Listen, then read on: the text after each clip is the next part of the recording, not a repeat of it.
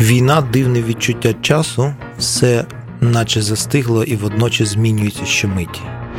Росія це симптом хвороби людства. Те, що вони злі, окей, але вони ще дурні абсолютно. Слова Тараса вони звучать. А слова Олександра це просто набір слів, не більше. Росія ніколи не може на нашій землі перетворитися на суб'єкт. Це має бути об'єкт, об'єкт дослідження. Привіт, мене звати Володимир Анфімов, а це інше інтерв'ю. Якщо ви слухаєте нас вперше, раджу підписатися на будь-якій зручній платформі, наприклад, Apple або Google Podcasts, аби не пропустити свіжий випуск. Ну і звісно, запрошую підтримати інше інтерв'ю, ставши нашим патроном. За це ви отримаєте ексклюзивні бонусні фрагменти, які не увійшли до основних випусків, можливість слухати подкаст раніше за інших, а також рекомендації від наших героїв. Сьогодні на вас чекає розмова з вельми цікавим співрозмовником. Це філософ, публіцист, лауреат премії Шевільова Вахтан Кібуладзе. В чому може полягати терапевтичний ефект війни? Чому в Європі досі залишається багато симпатиків Росії? Чи є ліки проти хвороби, якою хворіє наш східний сусід? Та що робити українцям вже зараз, аби почати будувати сучасну країну після війни? Слухайте у нашій сьогоднішній розмові. Почати хотілося б з фрази, яку е, приписують царю Соломону, що знання примножує е, власне скорботу. Мені от цікаво, філософу під час війни, людині, яка знає дуже багато, складніше чи простіше, ніж пересічній людині? Ну, по-перше, філософ це також пересічна людина, так як і будь-яка інша. По-друге, я не знаю інший досвід. Та? Тому в мене є, такий, я ж не можу вистрибнути з, зі, зі своєї екзистенції і подумати, подивитися на це на це збоку. Хоча, зрештою, це філософське завдання, ці рефлексії, весь час дивитися на себе збоку. А, Я б сказав інакше. Ну, взагалі, інакше. От я порівнюю завжди, от мене питають, що таке для тебе філософія, чи міг би це тим не займатися. Ну, я порівнюю це, от, наприклад, якщо ви бачите е, реальність там чорно-біла, а потім раптом починаєте бачити кольори. Хм. Або якщо ви бачите пласку, пласке зображення, а потім вони стають трьохвимірним. От, в принципі, для мене філософія от настільки змінює взагалі е, досвід власний що вже повернутися до цього плаского чорно-білого зображення не випадає. Тому ясно, що і такі катастрофічні речі, як війна, повномасштабне вторгнення, жертви, вбивства, насильство звіряче, е, воно воно постає в якихось якійсь перспективі іншій. Я б не сказав, що філософи знають більше, бо ну, ну, мені здається, що сьогодні більше знають військові експерти, експерти з е, там з розвідки тощо. Тобто ми ж ну, ми обмежені в нашому доступу до інформації. Ми радше бачимо якийсь загальний історичний контекст того, що відбувається. От В цьому відмінність. Ну і окрім того, це ж постійні теми наших міркувань: війна, насильство, еволюція чи революція. Цивілізація і її відсутність цивілізації і варварства тощо. Тобто ми про це так чи інакше все одно постійно думаємо і пишемо. Тому, зрештою, ну, докорінно нічого не змінюються. І єдине, от, що що для мене змінилося, це відчуття часу. Угу. От я на початку війни сформулював навіть такий афоризм. Я зараз, от в черговій моїй книзі, буде буде розділ, який повністю буде в, в, в, з афоризмів складатися. Ну так я планую. О, це під впливом, мабуть, перекладу Ніцше. Я перекладав Ніцше ранкову зарю кілька років тому вийшов. Угу твір, а Ніцше, мислення Ніцше таке афористичне, і от під впливом, е, мені здається, під впливом саме Ніцше я почав почав сам писати афоризми, і от на початку війни я сформулював це відчуття в такий спосіб. Війна дивне відчуття часу, все наче застигло і водночас змінюється щомиті. Знаєте, це дуже відгукується. От я протестив і ну я так деякі свої афоризми закидаю через Фейсбук. Мені цікаво uh-huh. фідбек від аудиторії, і от е, зайшло. Та от люди багато хто так казав, та от це це, це ти схопив. Uh-huh.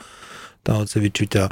Направду, от з одного боку, це рутина, особливо це перші дні війни в Києві, е, коли майже в ну не в оточенні, але близько це це uh-huh. зло. Та? І коли ти прокидаєшся, і як як той самий день весь час, та, те саме ти починаєш перше з новин, що відбулося, чи не захопили щось ще, та, чи де вони. Та. А з іншого боку, настільки події швидко змінюються, що ти можеш там за годину пережити те, що в мирні часи не переживаєш за тижні і місяці. Повертаючись до афоризмів, мені здається, ще один афоризм, який вам належить, про те, що війна це жахливий психотерапевт. Мене дуже зацікавила ця, mm-hmm.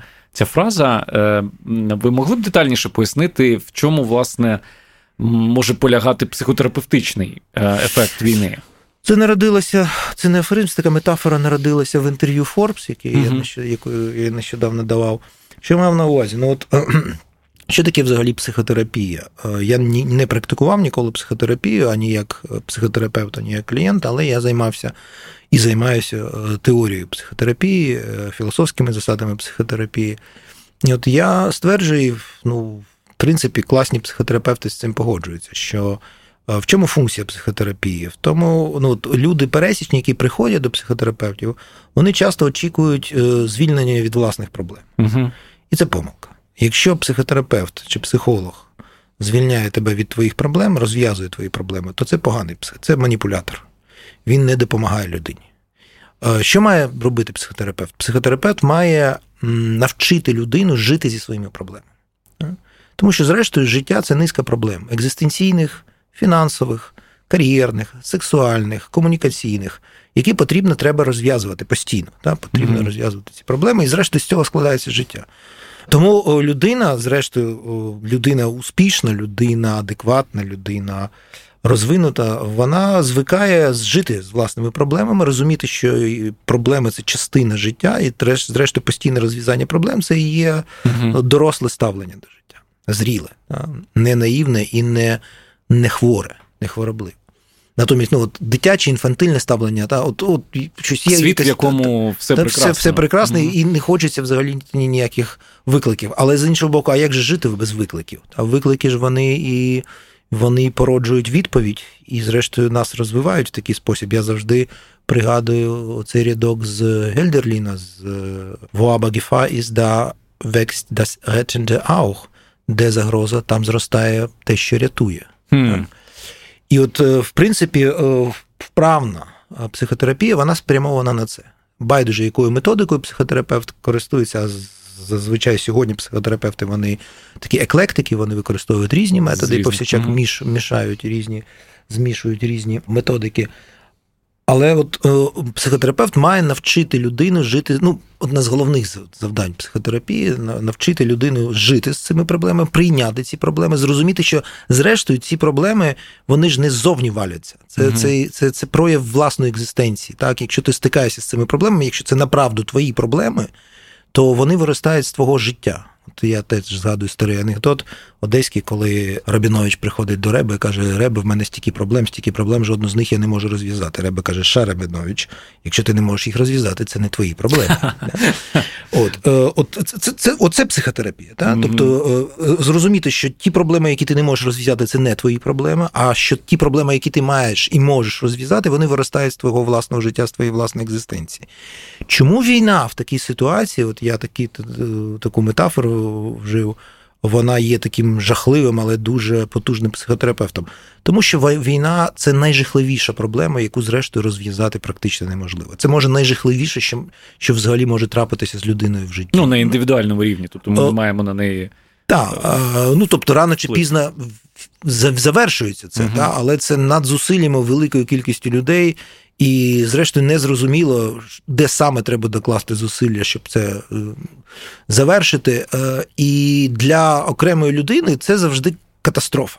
Uh-huh. Ну, порівняти можна лише там з е, хворобою невиліковною близьких. Там, ну, от, от, от, от Це такі найжахливіші речі, які в житті трапляються. Але водночас, от війна чому вчить? І оце я теж відчув абсолютно на е, такому рівні, просто індивідуально екзистенційному, що, зрештою, всі інші проблеми на тлі війни полотніють. Угу. От коли я після 24 лютого почав дивитися на своє безпосереднє минуле і згадувати, а чим я жив, чого боявся, що турбувало. Та, що турбувало, я зрозумів, що це взагалі не проблеми.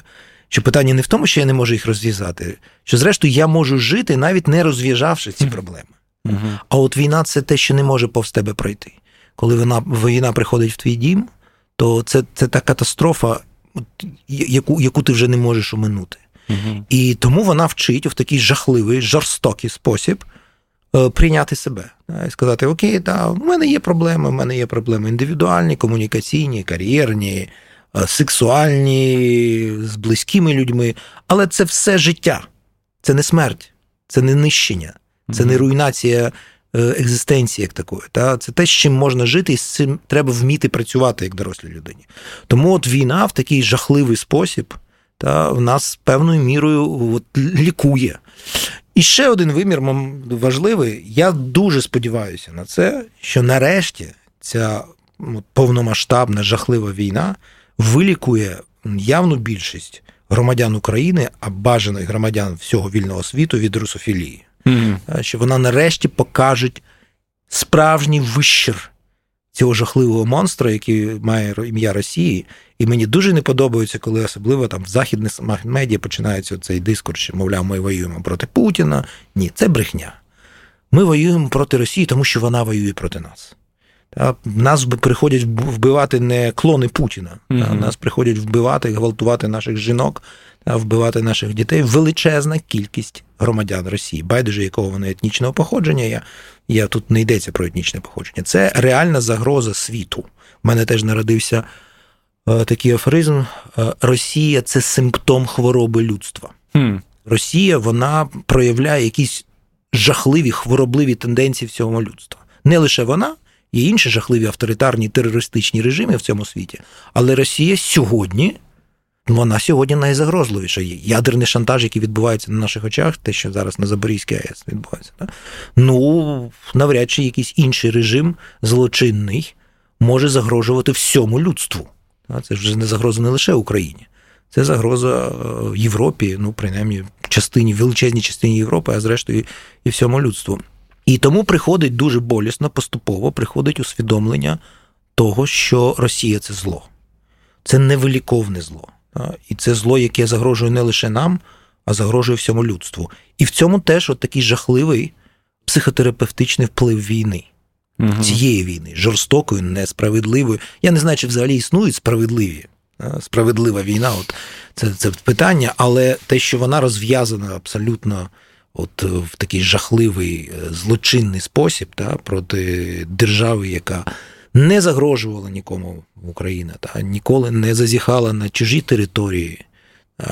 Ми, ми, ми, громадяни і громадянки України, зрештою, здебільшого пацифісти. Та, і no. люди, які... Ну, були принаймні до Так, тому що знов таки, тому що mm-hmm. саме ми пережили ці жахи всі. Тому що не росіяни потерпали е, найбільше під час Другої світової війни. Угу. Саме тут відбувалися найжахливіші злочини нацизму і комунізму. Саме тут був голодомор, саме тут був Бабин Яр, тут були масові розстріли. Саме вся саме наша земля була окупована повністю, так на відміну від Росії, де велика кількість територій були вільні угу. від окупації. Ну точніше, вони були окуповані завжди самими росіянами. Так? Але е, зовнішній ворог перейшов сюди німецький нацизм. А потім сюди прийшов так звані визволителі, так як жартують в Львові. Нас звільнили і нема на то ради. uh Прийшов ще один жахливий режим, сталіністський режим. Знов масові репресії, терор, масові вбивства, катування тощо. Оце дало підставу Тимоти Снайдеру, відомому історику сучасному, назвати наші землі криваві землі. Це жахливий діагноз, страшний, але це правда. Тому ми, органічні пацифісти, ми ненавидимо війну. Тому що ми дуже добре знаємо, що таке війна. Тобто на генетичному рівні у нас. Ну, я не вживаю. Цього... От зараз ми ми, ми схильні до цієї біологічної метафори. Я я не вживаю на історичному. Це наша історична угу. пам'ять. Це те, що передається е, з покоління в покоління. Так? Від від, від наших батьків, від наших бабусів, дідусів, бабусів, які розповідали про це як про щось найжахливіше. Навіть навіть, угу. навіть ви знаєте, от я зрозумів, що це на якомусь рівні тілесному і якихось таких побутових практик. От, наприклад, я, при тому, що я ніколи не мав проблем з їжею, угу. ну так, кінець Савка і початок 90-х вибір був небагатий, але їсти було ще завжди. Да? Був дефіцит, не завжди можна було дозволити собі те їсти, що ти хочеш, mm та, але ну, наїстися можна було. Але в мене от е, якийсь такий комплекс, мені дуже важко викинути їжу. mm І я аналізував, чому? Чому зараз, коли в принципі всього вдосталь, навіть зараз під час війни ми ж нормально харчуємося, та це парадокс. Та в нас все є в магазинах, де мені дуже важко викинути їжу, навіть якщо я знаю, що вона зіпсована. І я зрозумів, що це вплив моєї прабабки, яка мене виховала. Вона грекиня з Приазов'я, і вона пережила обидва голодомори. Mm-hmm. Перший голодомор 21-го року помер її батько від голоду. А в 30-ті роки вони дивом врятували її матір, вони вивезли її до Харкова. Mm-hmm. Тобто в неї досвід голоду, він от на на якихось тут таких ну, мікро, мікрорівні такому присутній mm-hmm. був. І вона передала мені це це, це переживання. Так? Е, тому ми органічно ненавидимо насильство і війну. Ми не хочемо воювати. І от, до речі, мені нещодавно спало це на думку, що чим відрізняється докорінне українське суспільство від російського. Всі громадяни і громадянки України не хочуть війни, ненавидять війну, але майже всі готові захищати свою батьківщину. Ну або йти на фронт, або підтримувати mm-hmm. ЗСУ в різноманітні способи. Натомість всі росіяни, майже всі, левова частина підтримує війну, але майже ніхто не хоче потерпати від війни. Не те, що там йти вмирати, а навіть просто от відчувати відчувати там, наприклад, ті самі санкції, які не те, що справедливі, вони це, це вони смішні порівняно з тими злочинами, які коють росіяни. Угу. Всі.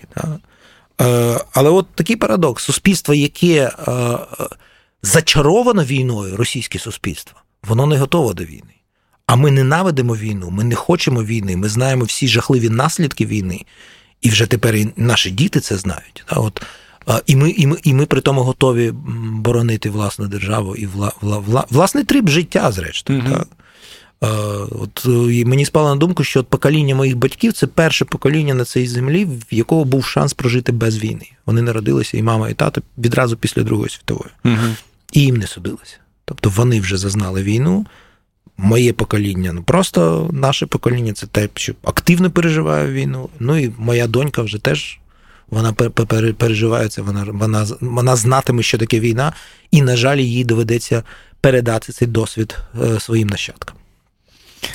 Про про суспільство, е, про російське суспільство. Е, я читав і слухав ваші інтерв'ю, і з чого зробив висновок, що ви там не 24-го, звісно, лютого зробили висновок про характер суспільства, не коли була анексія Криму, не коли події на Донбасі, значно раніше е, це все відбулося. Мені цікаво, з яких обставин ви казали, що десь років 15 е, тому до вас прийшло усвідомлення, що з собою являє ось той наш е, східний сусід. А за яких обставин це відбулося, і що як це вас змінило? Я можу точно назвати це 17 е, років тому. Це 17. це 2005 рік, відразу після нашого першого майдану. Яке прийшло усвідомлення? Я завжди жив з відчуттям ненависти до Совєтського Союзу. Угу. Е, почасти в 90-ті роки я навіть Україну сприймав як все ж таки такий уламок, який відламався від цього Совєтського Союзу, і дуже багато чого совєтського я тут спостерігав, і, на жаль, спостерігаю дотепер. І навіть в собі це помічаю і намагаюся це якось випалити. Так? Після нашого першого майдану прийшло усвідомлення того, що Савок це лише реінкарнація Російської імперії. Це лише фрагмент невеличкий історичний, що насправді там завжди було так, є і буде. І це не просто якийсь випадок. Да? І ці більшовики жахливі. Це не просто якийсь параксизм, це не просто е, якесь збочення. Угу. Це органічний прояв жахливої російської історії, політики, культури в лапках, якщо можна і культурою назвати. І, зрештою, прихід Путіна і цієї зграї да, некрофілів і тих, хто ненавидить людство, це органічне породження російської історії, російської філософії, літератури, е, релігії тощо. Я чому кажу 2005 рік? Я написав тоді статтю, я написав її німецькою для австрійського журналу Месотис про. Про я назвав її латентні сенсові структури в російській літературі, історії і філософії. Латентні сенсові структури це таке поняття з німецької е, соціології. Так? Потім я е, я видав цей текст німецькою, і в Україні я видав його навмисно російською. Хоча mm-hmm. тоді я російською практично не писав. Я писав здебільшого українською і німецькою. Е, чому? Тому що я хотів, щоб це почули ті, ті, хто російськомовні, ті, хто не будуть читати це Україну. Не росіяни. Про mm-hmm. росіян в мене тоді вже ілюзій не було. Я розумів, що це вороги. А для тих громадян і громадянок України, які я розумів, не будуть читати українською. українською. Потім цей есей, це, це, це, це, цю статтю академічну, я її перетворив на есей. Я прибрав, скажімо так, приховав свою кухню методологічну, ну, як пишеться стаття. Спочатку ти описуєш методологію, uh-huh. от потім там з посиланнями на авторів. Я це все прибрав і взяв лише от головні ідеї, і перетворив це на есей, який називається Вічне, Вічне місто, жертва і імперія. І він увійшов в мою книжку Чарунки долі. Так що, якщо хтось хоче познайомитися українською, то це легко зробити зараз. От Книжка, там... до речі, є в доступі, я перевіряв сьогодні. Та, і вона, да, вона поки що в ВСЛ другий наклад допродає, допродається. Да. От, І от такий експеримент, ну от я вже я вже відкрив карти, але я інколи даю читати там е, своїм знайомим цей есей, питаю, знаєте, коли я це написав? І от я написав це 2005 року. Тому я все це очікую. Ну, знов таки, ми ж е, очікуємо не конкретні якісь речі. Угу. Я бачу якісь тенденції. Хоча, хоча, от е, коли вже почалося 24 лютого, мої друзі в Європі е, мені говорили, він каже: от ти казав такі речі років вже 15. Ну, ми до тебе з повагою ставимося, ти все ж таки там філософ, письменник, ну, знаєш щось, як от на початку розмови ви сказали, що щось щось знає таке, що не знає. Трошки більше, ніж інші. Але якось якось каже, ну ти був надто для нас радикальним, і ну, ми ми так тобі нічого не казали, але здавалося, що ну ти щось таке, ну, щось таке кажеш інколи.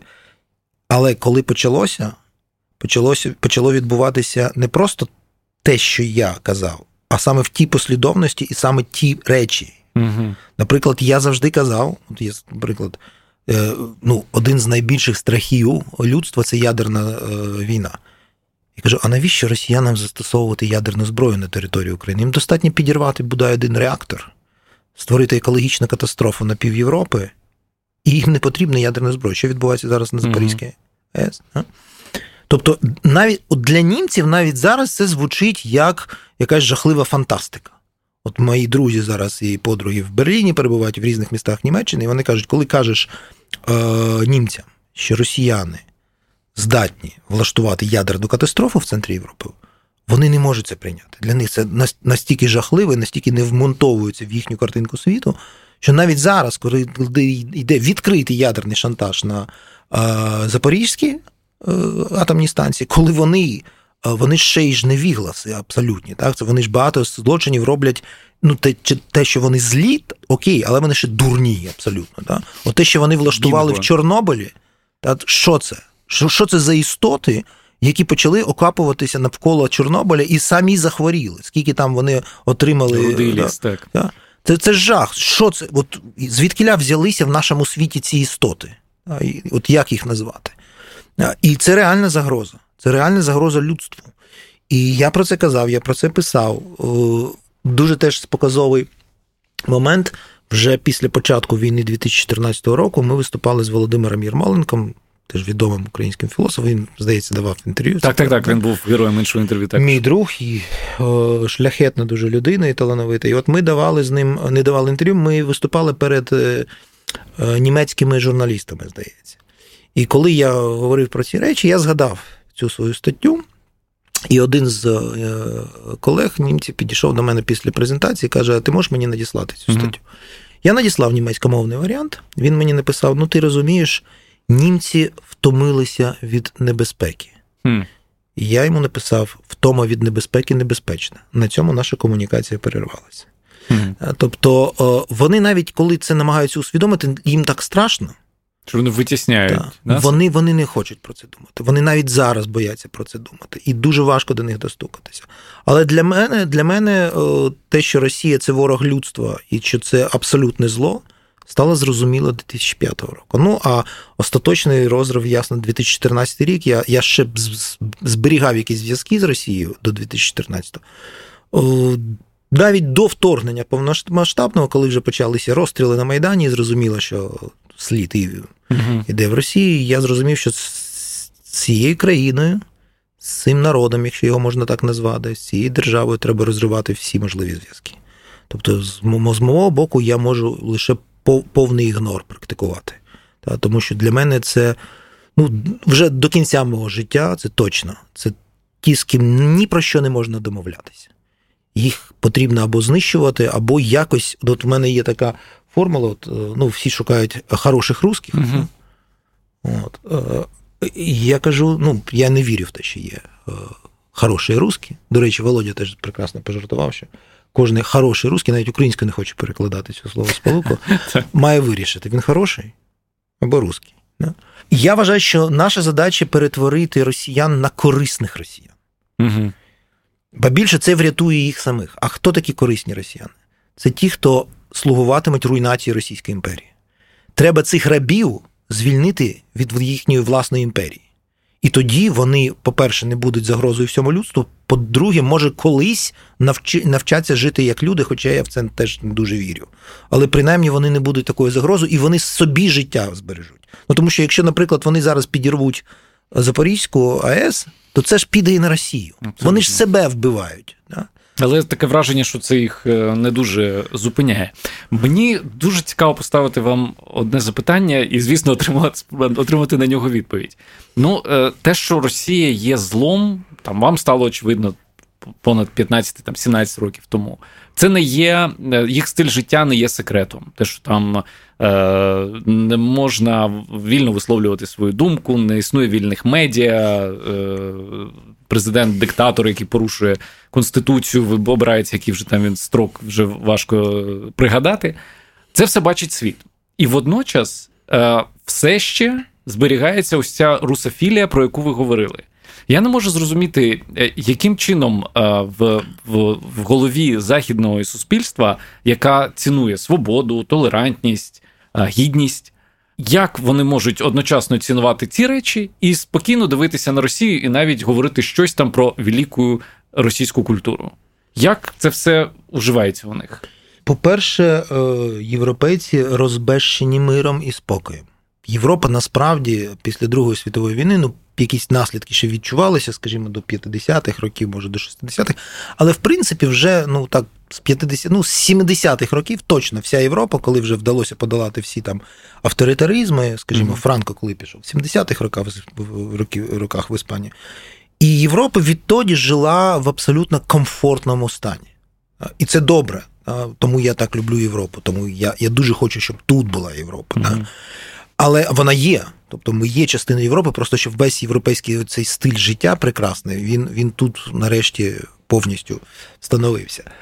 Але з, з іншого боку, це привчає до того, що ну, все якось можна залагодити, що зла як такого не існує, що можна завжди домовитися. Мгм. От ми часто говоримо цей принцип business as usual, ми сприймаємо його як цинічний.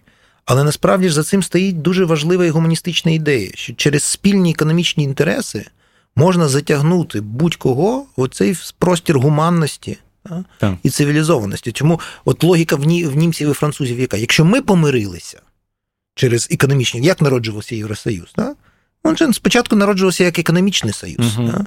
А оце об'єднання е, вугілля та сталі, да? коли, коли економічні інтереси почали от колишніх ворогів, заклятих ворогів, німців і французів, об'єднувати. І зрештою, це зараз сьогодні це дві нації, які мають, до речі, одне до одного територіальні претензії, да? тому що що там відбувається, Ельзас, Лотарінген, Мгм. на хвилиночку, да? що там. Да?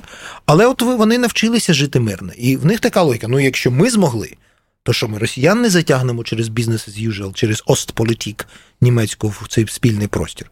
Має, має так відбутися. Знову таки, говорити про всіх європейців мені важко. Я можу говорити про німців, тому що я германіст і знаю, знаю дуже добре ситуацію зсередини німецької. Які тут шари? Перший, е, якщо говорити про німців, щось з цього стосується всіх європейців, всіх цивілізованих людей, а щось лише німців. Перший нам відомий шар це те, що німці вважають, що росіяни перемогли нацизм. Угу. Це брехня. Відверта брехня, але з якою німці живуть. І вони відчувають провину перед росіянами. Насправді нацизм перемогли не росіяни, а совєтські люди.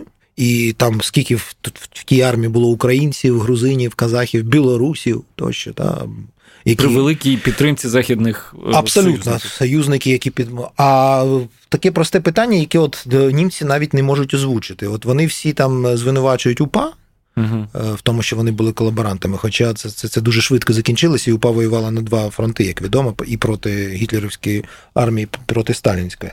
Але даруйте, армія Власова. Угу. Армія Власова це російські нацисти, які від початку до кінця існування воювали на боці Гітлера. І навіть російські історики визнають, що десь це було приблизно 600 тисяч. Хоча mm. УПА нараховувала не більше 300-260 максимум в найкращі часи. А західні історики деякі кажуть, що від 800 тисяч до мільйон плюс mm. армія Власова. Це російські нацисти, які, до речі, воювали під трикольором і Георгівською стрічкою. Георгівська стрічка не була символікою е, Червоної армії. Це була символіка російських нацистів, які воювали на боці Гітлера. Про це мовчання mm-hmm. тиша. Да? І коли ти це питання порушуєш, це, це шок такий. Да? Тобто перемогли Гітлера не росіяни.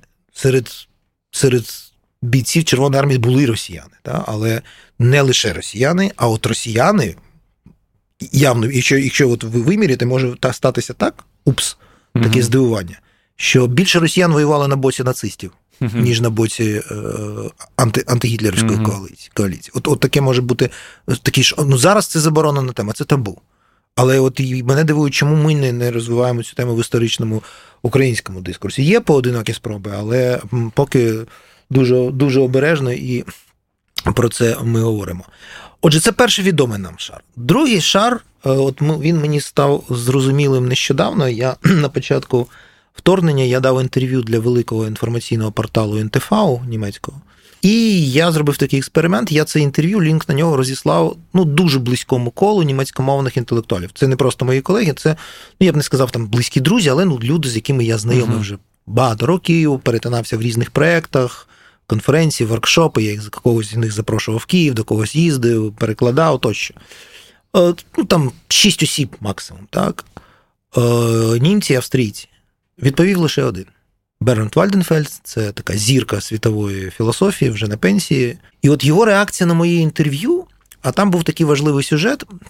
Я посилався, до речі, на Карла Ясперса, німецького філософа, який сформулював після Другої світової війни дуже важливий принцип. Він сказав, що ми маємо розрізняти кримінальний злочин, кримінальну провину, mm-hmm. за яку треба судити нацистів, і моральну відповідальність. Так от, кримінальна провина вона лежить лише на нацистах, які скоювали реальні злочини, навіть не на всіх нацистах. Да? Угу. Ті, хто розстрілював, ті, хто вбивав, катував, участь. віддавав накази злочинні. Та от їх треба судити, і от Нюрнберг, умовний такий глобальний, угу. він мав відбутися і він відбувся.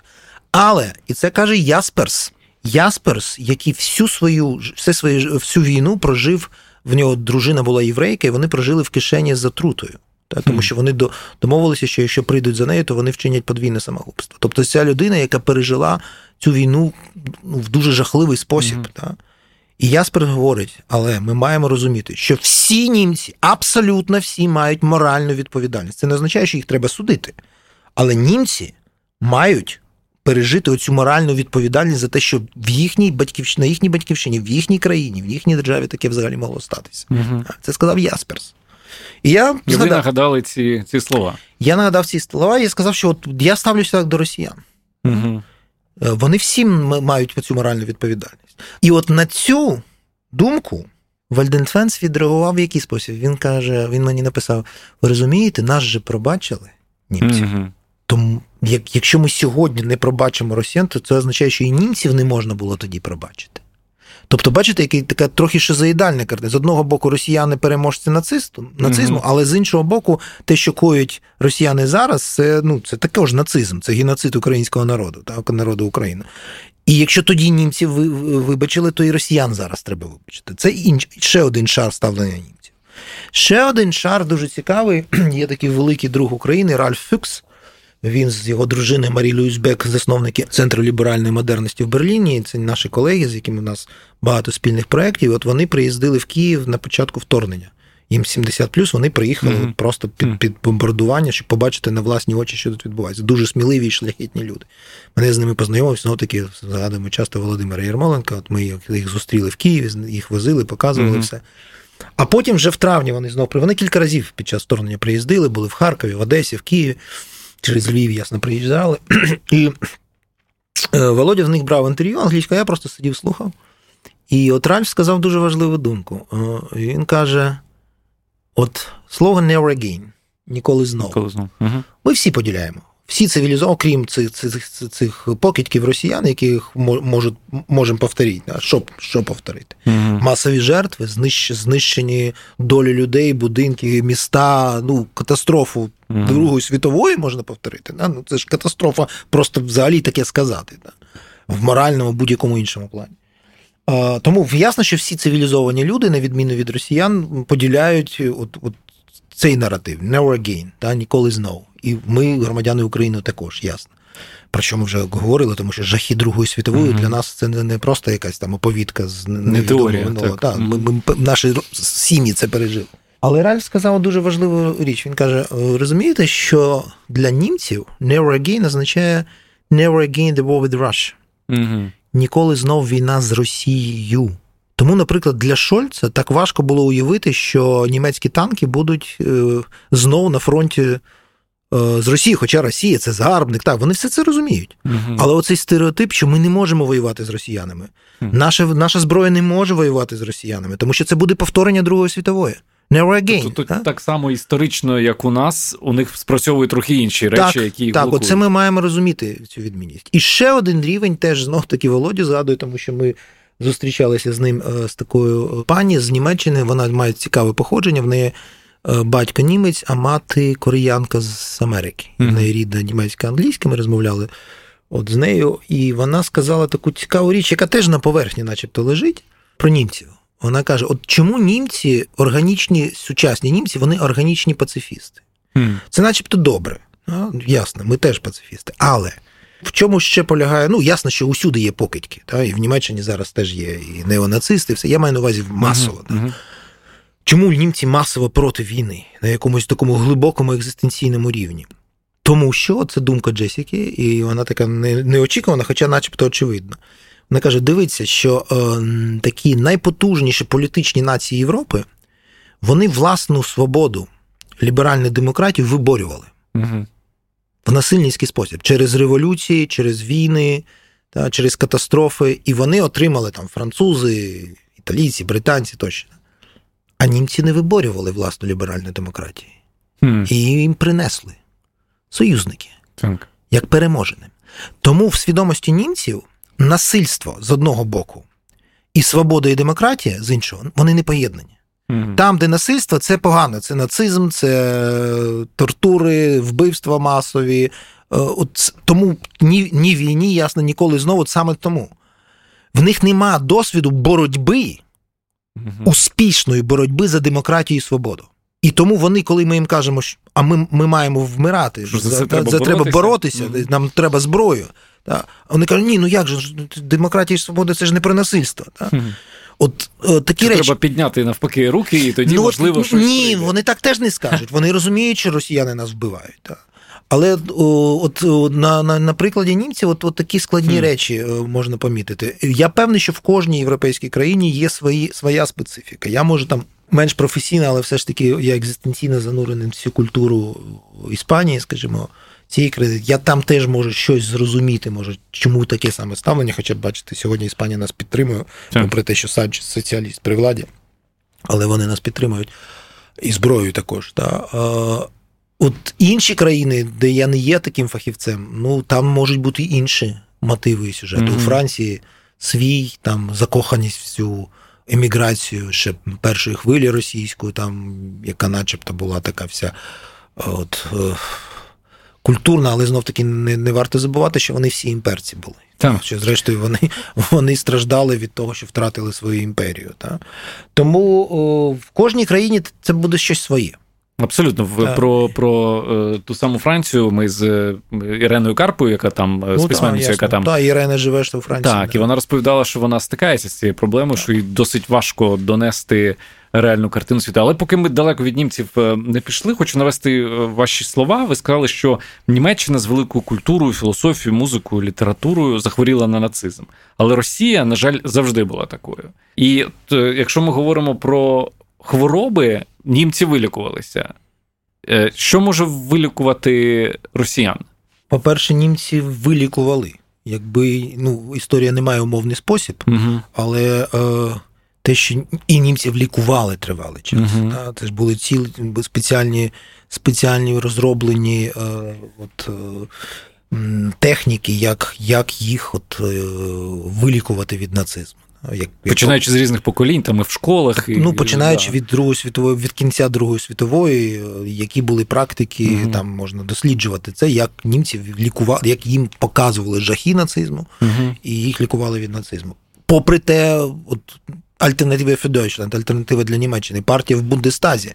Це був шок для ліберальної спільноти і німецької і всій Європі, що в Німеччині може увійти в парламент, в Бундестаг, партія з однозначно неонацистською риторикою. Тобто не долікували, і там теж ці паростки mm-hmm. нацизму присутні, цього, цієї хвороби, цього жаху. Але ну, я вважаю, що росіян вилікувати неможливо. Mm. Чому? Тому що хвороба є осердям їхньої ідентичності. І е, це е, дається в знаки в їхній літературі, в їх, в, їхній, в їхній історії, в їхній культурі в лапках тощо. І от е, вони певною мірою в пастці, тому що для росіянина, я знов таки кажу, я маю на увазі не не етнічне походження. В мене теж там бабка, наприклад, росіянка, хоча вона народилася в Тбілісі, і вона була такою типовою тбіліською, попри те, що мала російське походження, ніколи в Росії не жила. Я маю на увазі, от коли людина усвідомлює Себе цю ідентичність. Та? Угу. Байдуже, де вона живе, і якою мовою, до речі, говорить. Угу. Хвороба є осердям цієї ідентичності. І тому вони бояться вилікуватися. Угу. От німці можна було вилікувати, і вони залишилися німцями. А якщо росіян вилікуєш, це будуть вже не росіяни, це буде щось інше. Може і добре? Може, я не знаю, але вони бояться втра... От несвідомо на якомусь такому фундаментальному рівні вони не хочуть втрачати свою власну ідентичність. Простий приклад, от я теж е, здається, це теж в інтерв'ю було чи десь інде е, ця думка. От просто просто так, е, такий тест. От, ну, умовно, я казав, що для того, щоб німців лікувати, треба було їм, зокрема, повернутися до їхньої великої гуманістичної традиції умовно давати читати гети. Угу. Але росіянина не вилікуєш, якщо даш йому Пушкіна. Це посилить хворобу. Тому що Пушкін імперець, Пушкін ксенофоб. І якщо будеш читати велику в лапках російську літературу, то ти не вилікуєшся від, від ксенофобії, шовінізму, ненависті до інших, до чужих, а будеш просто ще посилювати всі ці відчуття. Тому от я не знаю. Нема як... куди повертатися, виходить, для Ні, того, щоб це, це навпаки, да. Навпаки, от їм не можна йти до до своєї культури, тому що вона ксенофобська. Це культура, яка пронизана ненавистю до чужого, до іншого. Тому вона нацистська за своєю природою, така протонацистська. І що з цим робити, я не знаю. Ну, Це це катастрофа. Та? І це пастка їхнього історичного наративу. От, е, Нікуди від цього не подінешся. Я не знаю, що з цим робити. Як їх лікувати, в який спосіб. Але лікувати треба, тому що інакше вони вб'ють і себе, і всіх всіх навколо себе.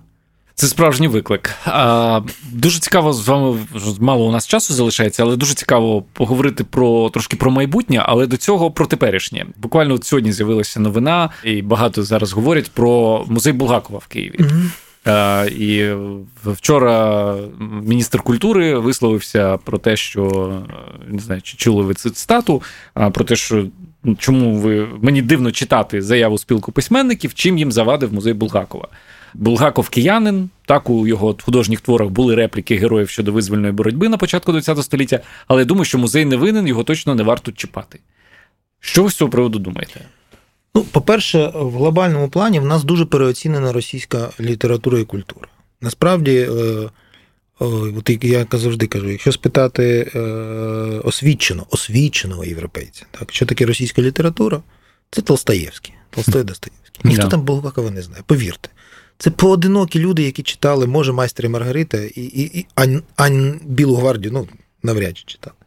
Є якісь експерти, які, може, колись щось читали, але ну, я згадую цей жарт Умберто Ека, видатного італійського філософа, він, коли він пише в блискучій своїй роботі, як писати дипломну роботу. Да?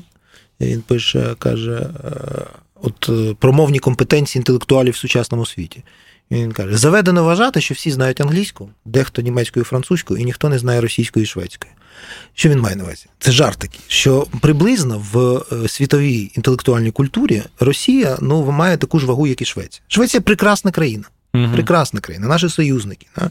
І сьогодні це одна з найкращих демократій. Але ну так сталося, що ну, от шведська філософія, ну вона ну, її немає практично. Да? Mm-hmm. Шведська література є, але це все ж таки не британська, французька, німецька. Це не означає, що це погана країна. Ні, в жодному разі. Да? Тому от е, приблизна російська оця вся культура, вона. Ну, от Умберто Еко жартує з цього приводу, але от приблизно ну, ну, є якась там скандинавська країна, вона прекрасна, там є багато чого цікавого. Там, uh от, Але ну, от Росія десь приблизно там. Це перше. Ну, а якщо брати взагалі російську літературу, то Булгаков ну, це не не найвпливовіший і не найвідоміший письменник.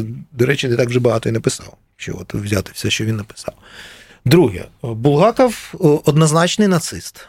Це очевидно. І не лише поодинокі його фрази щодо українців. Ну, українців він міг ненавидіти, бо в нього був шалений ресентимент. Він направду жив в Києві, але тут почувався як не дуже комфортно. Але почитайте його Батум. Почитайте його кавказькі щоденники. Mm-hmm. Це люта, звіряча ненависть до кавказців. Mm. При тому, що він там, зрештою, ніколи що йому кавказці зробили, азербайджанці, грузини. Да? Він ненавидить їх, да? як абсолютний російський шовініст. Да? Е, тому Булаков в цьому сенсі, як е, особистість, це дуже дуже небезпечна особистість, і цим пронизана його творчість. Далі, взагалі, захоплення російською літературою і культурою це наслідок е, поганої освіти. Ну, Тому що тут от такі люди, як наш міністр культури, ну вони не володіють вільно іноземними мовами, вони не можуть читати велику класичну літературу мови оригіналу. Вони не знайомі з світовою філософією, історією, соціальними науками. І тому вони вважають, що Росія ну, їх так виховали. Це не їхня провина. Це травма совєтська, яка почасти мені довелося просто вже самотужки, як і моїм колегам і друзям, цю травму якось лікувати. Угу. Та, через те, що ми вчили мови, їздили, вчилися в різних країнах. Але ну, ну, совєтська людина не обов'язково ж має всі стати інтелектуалами і дослідниками. Ну, так сталося, на жаль, що наш міністр культури це така совєтська людина, яка вважає, що от, е, вони входять в світову культуру через російську. От угу. в чому проблема. Тому для них всі ці постаті вони перебільшені. Булгаков талановитий письменник, я не заперечую ну, в жодному разі. Але ну, в світовому масштабі це один з багатьох якихось письменників. І якщо, наприклад, вчити вивчати європейську літературу тогочасно, то стане зрозумілим, що це все не оригінальне, що це все вже є в австрійській mm-hmm. літературі, в німецькій, е, все це всі ці сюжети, всі ці ну, всі ці. Ну, ну, воно є. Просто Булаков от це російською не писав, а доступно було, окрім того ж, заборонено. А нічого іншого не було. Да. От, Тому це ще один момент, що треба розуміти, що ну так, є такий письменник, один з багатьох письменників, не найкращий і не найгірший. Стосовно музею, у мене виникає питання: а чому держава України має прийматися російською літературою? Є держава, яка має цим займатися. І не просто прийматися, а фінансувати. Абсолютно. Тобто, музею. якщо, наприклад, в нас є якісь, е, в нас там є пушкіністи, клуб пушкіністів, а є якісь там е, буглаковофіли. Ну, хай виймають з власної кишені гроші, та? фінансують це. Наші спецслужби їх будуть ретельно перевіряти. Та? До речі, це дуже дуже от е, для така порада для СБУ, якщо можна. Та? Це ж дуже зручно. Та? От Люди, які чомусь хочуть витрачати власні гроші під час війни? На російську культуру, ну можна до них придивитися уважніше. Там може бути просто ідіоти, useful idiots. От. А можуть бути і реальні агенти. Та? на чому дні. Тому треба використовувати свої слабкості. Та, от, та, Нехай вони от приїдуть, фінансують. Питання, до речі, питання, чи той це будинок. Е, це ж це ж питання. Насправді є і припущення, що це неправда не той будинок, mm. Що будинок був напроти, його просто зруйнували. А так от вирішили, що там зробимо музей. Да?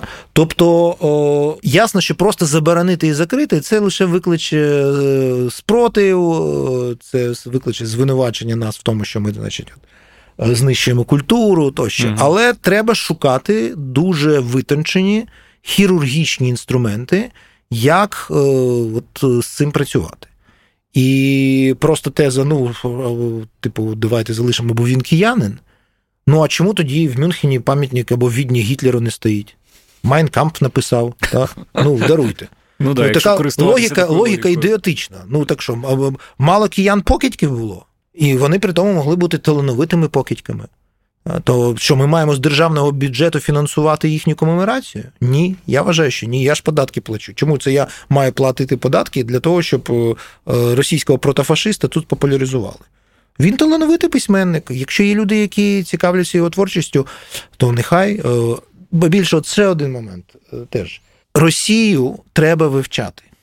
Я, наприклад, не втомлююся повторювати, що в нас дотепер немає справжнього інституту Росії. Ворога треба вивчати на всіх рівнях: економіку, історію, філософію, літературу, мистецтво, політику, все. Я, наприклад, готовий, я цим займаюся. Якби от така, такий майданчик був, я б я б залюбки в цьому брав участь, ясно, те, що я вмію. uh Філософія, література, мистецтво. Я не буду лізти в економіку, політику і військову справу. Але що важливо, Росія ніколи не може на нашій землі перетворитися на суб'єкт. Це має бути об'єкт, об'єкт дослідження. І ясно, що треба досліджувати Булгакова і дивитися на те, як виростає з його творчості російські фашистські наративи і ксенофобські.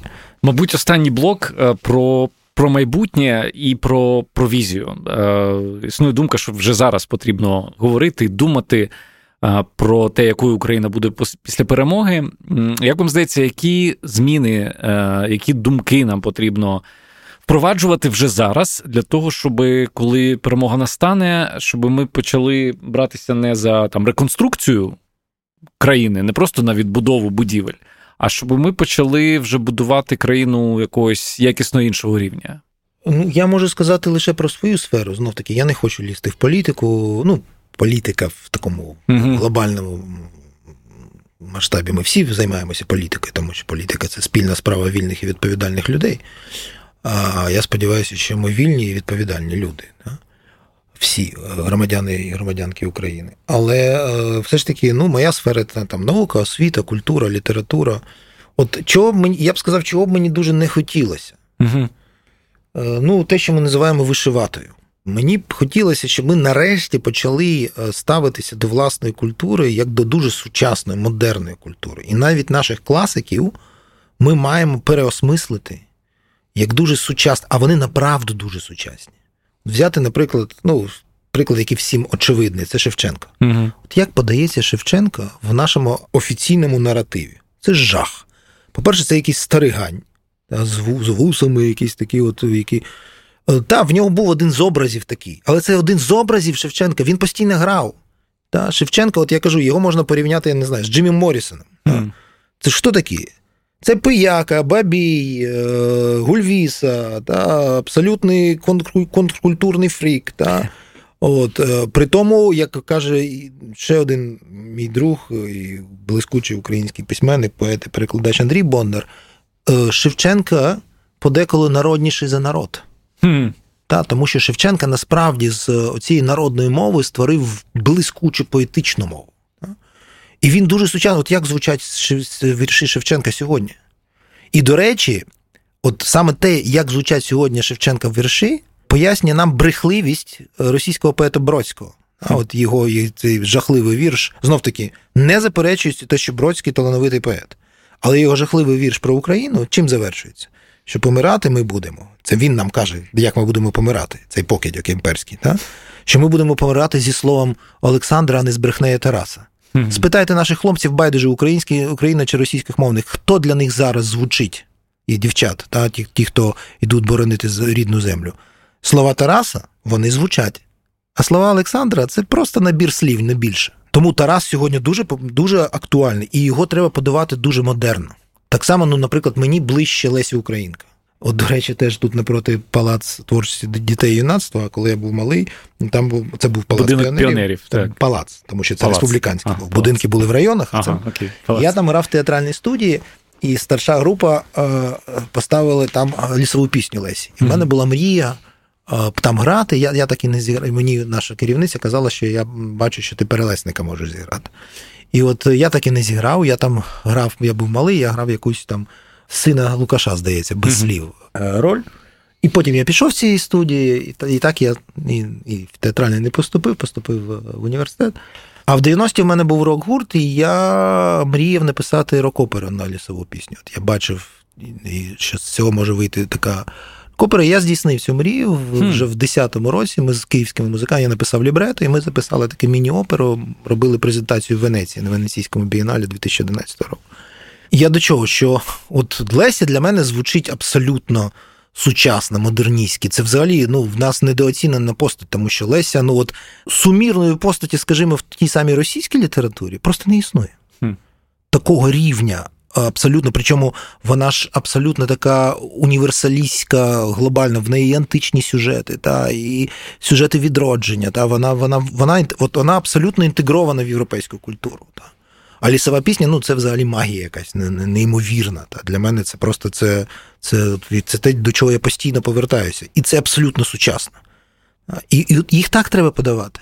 Через рок-музику, через якісь е, сучасні фільми, через. От я, наприклад, не розумію, чому дотепер не зняти щось на кшталт такого я не вестерна, а істерна за тигроловими багрянами. Mm-hmm. Це ж фантастичний сюжет. Фантастичний. Це ти просто ну от хочеться поба... От коли читаєш, ти, ти це бачиш. Це просто це, це, це блискуча література, але при цьому з цього можна зробити дуже крутий фільм. І він буде дуже актуальний сьогодні. От от так ми маємо переосмислювати власне хвильовий, взагалі все розстріляне на відродження. Mm-hmm. Так? От е, Там по-різному можна до них ставитися, тому що там в них були комуністичні якісь е, складові. Ну, тоді ця ідея була популярна. Але їх в жодному разі немає, ми не маємо е, права їх, як то кажуть, бронзовити. Mm-hmm. От є схильність така, в це теж тягнеться від цього Савка. Ну, по-перше, взагалі ставлення до культури таке тоталітарне. А по-друге, ще накладалося, що от українську треба подати як якусь хуторянську, сільську, якусь таку, ну та там мова солов'їна, окей, нехай буде, нехай свої пісні співають. Але це в жодному разі не щось сучасне, модерне, цікаве сьогодні. Так, це просто як якийсь такий артефакт з минулого. А це не так. Тому що українська література, принаймні, та вона направду дуже сучасна сьогодні. Сьогодні слова Лесі, Тараса, Франка е, звучать дуже дуже актуально, і їх треба подавати в сучасний спосіб. А не просто там, ну як, ну це ж якась святиня там. Uh-huh. От е, ні, ми в такий спосіб не не. І от дивитися на ці практики європейські, як як вони ставилися до власної класики. Це дуже класно. Як, як, наприклад, там переосмислюється стилістика там навіть там класичної опери як сьогодні став, uh-huh. як сценографія працює. Причому в нас же є такі от, е, спроби. Наприклад, ем, якщо говорити про театр, е, перше, що спадає на думку, це Тевія Тевіль, е, ну, на жаль, Ступка помер. Це ж фантастика. Uh-huh. По-перше, це Шалом Алейхім. Всі плачуть про Булгакова, даруйте. Шалом Алейхім, та, от Київ, оце киянин. Та, От от там живе Київ справжній, uh-huh. та, та і дешемовний, так, окей. Але це, це, це частина нашої культури. І те, що перенесли туди кудись його пам'ятник, так непомітно з Бесарабки, і там він десь стоїть. Да, і... Але Шалем Олехім це не насправді частина нашої культури, це частина нашої ідентичності. І те, як е, в театрі Франка інтегрували його в сучасну українську культуру, а ще й з фантастичною сценографією Даніеля Лідера. Я пам'ятаю, в 90-ті роки в мене було купа друзів з усього світу, які приїздили в Україну вчитися в Даніеля Лідера, mm. тому що це сценограф зі святими імені. А хто сьогодні його згадує в, в дискурсі, от mm. нашому культурному? А в ця, ця вистава, я не знаю, вона йде зараз чи ні, чи без ступки вони вже не ставлять. Я кілька разів дивився зі ступкою, це щось неймовірне. Ступка, який грає грає Тев'є, Тев'є молочника. Uh-huh. Отак треба ставитися до класики. І тоді виявиться, що в наш, в нашому культурному наративі є, скажімо, і дешемовна єврейська література, та фантастичне Шалам Алейхім, і в, в творчості якого може набагато адекватніше представлено Київ тогочасний. Та? Угу. В нас є е, польські впливи, в нас є не не треба забувати про кримських татарів. Абсолютно. Та, ну, У нас дуже багато різних впливів, та, які поєднують нас з усім цивілізованим світом. І чомусь от нам не болить за Шалам Алейх, мені болить, да, тому що це, і, і я через нього відчуваю як киянин. І я розумію, що він зі мною через століття як киянин говорить. Це це, це, це, це Київ, справжній Київ, да? єврейський Київ, та, але як ми можемо уявити собі Київ без євреїв? Да? Це це важлива складова наша культурна. Mm-hmm. От. Тому знов таки нам треба йти не шляхом там е, заборон і там знищення, а шляхом позитивним, конструктивним згадувати своє а, і і робити його сучасним, наближати його до до нас самих, до наших дітей, розмовляти вже з дітьми їхньою мовою, розуміти, якими інструментами можна доносити до них.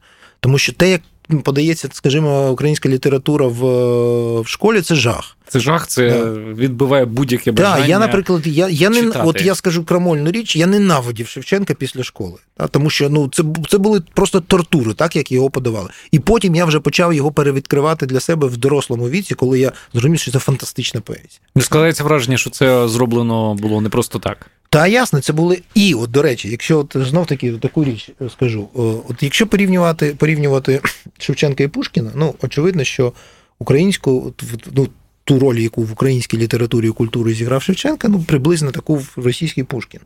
Але що таке Шевченка? Шевченка це абсолютно на той час сучасний поет, який абсолютно органічно вбудовується в тенденції європейського романтизму. Угу. От якщо порівнювати його там, скажімо, з Байроном або з Гете.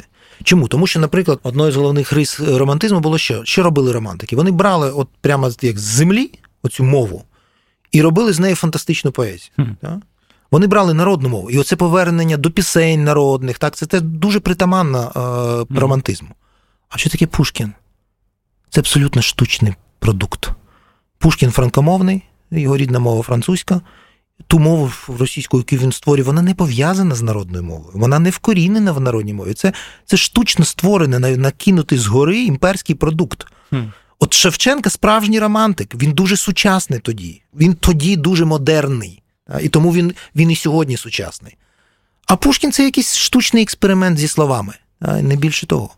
Тому отак ми маємо подавати нашу нашу класику і не боятися, що там є якісь риси, які там не не вписуються в там в уявлення якихось е, консерваторів про те, яким має бути народний геній. Народний геній нічого не має, тому що він геній. Немає. Да? От і от я б не хотів, і до речі, от після першого майдану 2005 року я я так от з побоюваннями очікував, чи е, спричиниться оця енергія фантастична до виникнення якихось е, модерних практик в мистецтві. Практично ні. От ця хвиля вона з'явилася на Майдані, та, і в образотворчому мистецтві, в музиці, та, але потім воно якось зійшло на нівець. А от мені здається, після другого, та, 14-го року, цей процес почався. І в літературі, і в музиці, і в кінематографії, усюди, в усіх сферах мистецтва. Я сподіваюся, в інтелектуальній, е, в інтелектуальних практиках філософії, от, от, от, от цю енергію треба зберігти щоб направду те, що ми називаємо українським, воно було сучасне, тому що є такі, при тому вони прекраснодушні люди. Вони дуже люблять там Україну, але вони тягнуть нас туди, кудись от, до тих вишиванок і гапака, з яким з, з якими, зрештою, росіяни готові жити. Да? От, залишити, та українці там щось співають, там щось там горілку п'ють, якусь там значить, сало там, їдять, сало їдять, в вишиванках ходять, окей, і в селах живуть. От таких українців вони, вони готові терпіти. А модерних, сучасних, цікавих, провокаційних, інколи неоднозначних, амбівалентних. Ні, як же так? Е, ні, от, от це те, що вони хочуть тут вбити. І тому наші от е, охоронці сивої давнини от часто густо грають на, на боці ворога, не бажаючи цього. Тому я б хотів, щоб ми ми доклалися до того, щоб українська культура, література, філософія, мистецтво насправді посіло це місце, яке має посісти от в сучасній культурі. І не треба знов таки, не треба боятися, мовляв, в нас немає великої філософії. Ну, немає в нас великої філософії, великої філософської традиції. Є поодинокі дуже цікаві мислителі, там, починаючи Скоро, від Сковороди, там, Чижевського, Шлемкевича для себе зараз відкриває ХХ століття.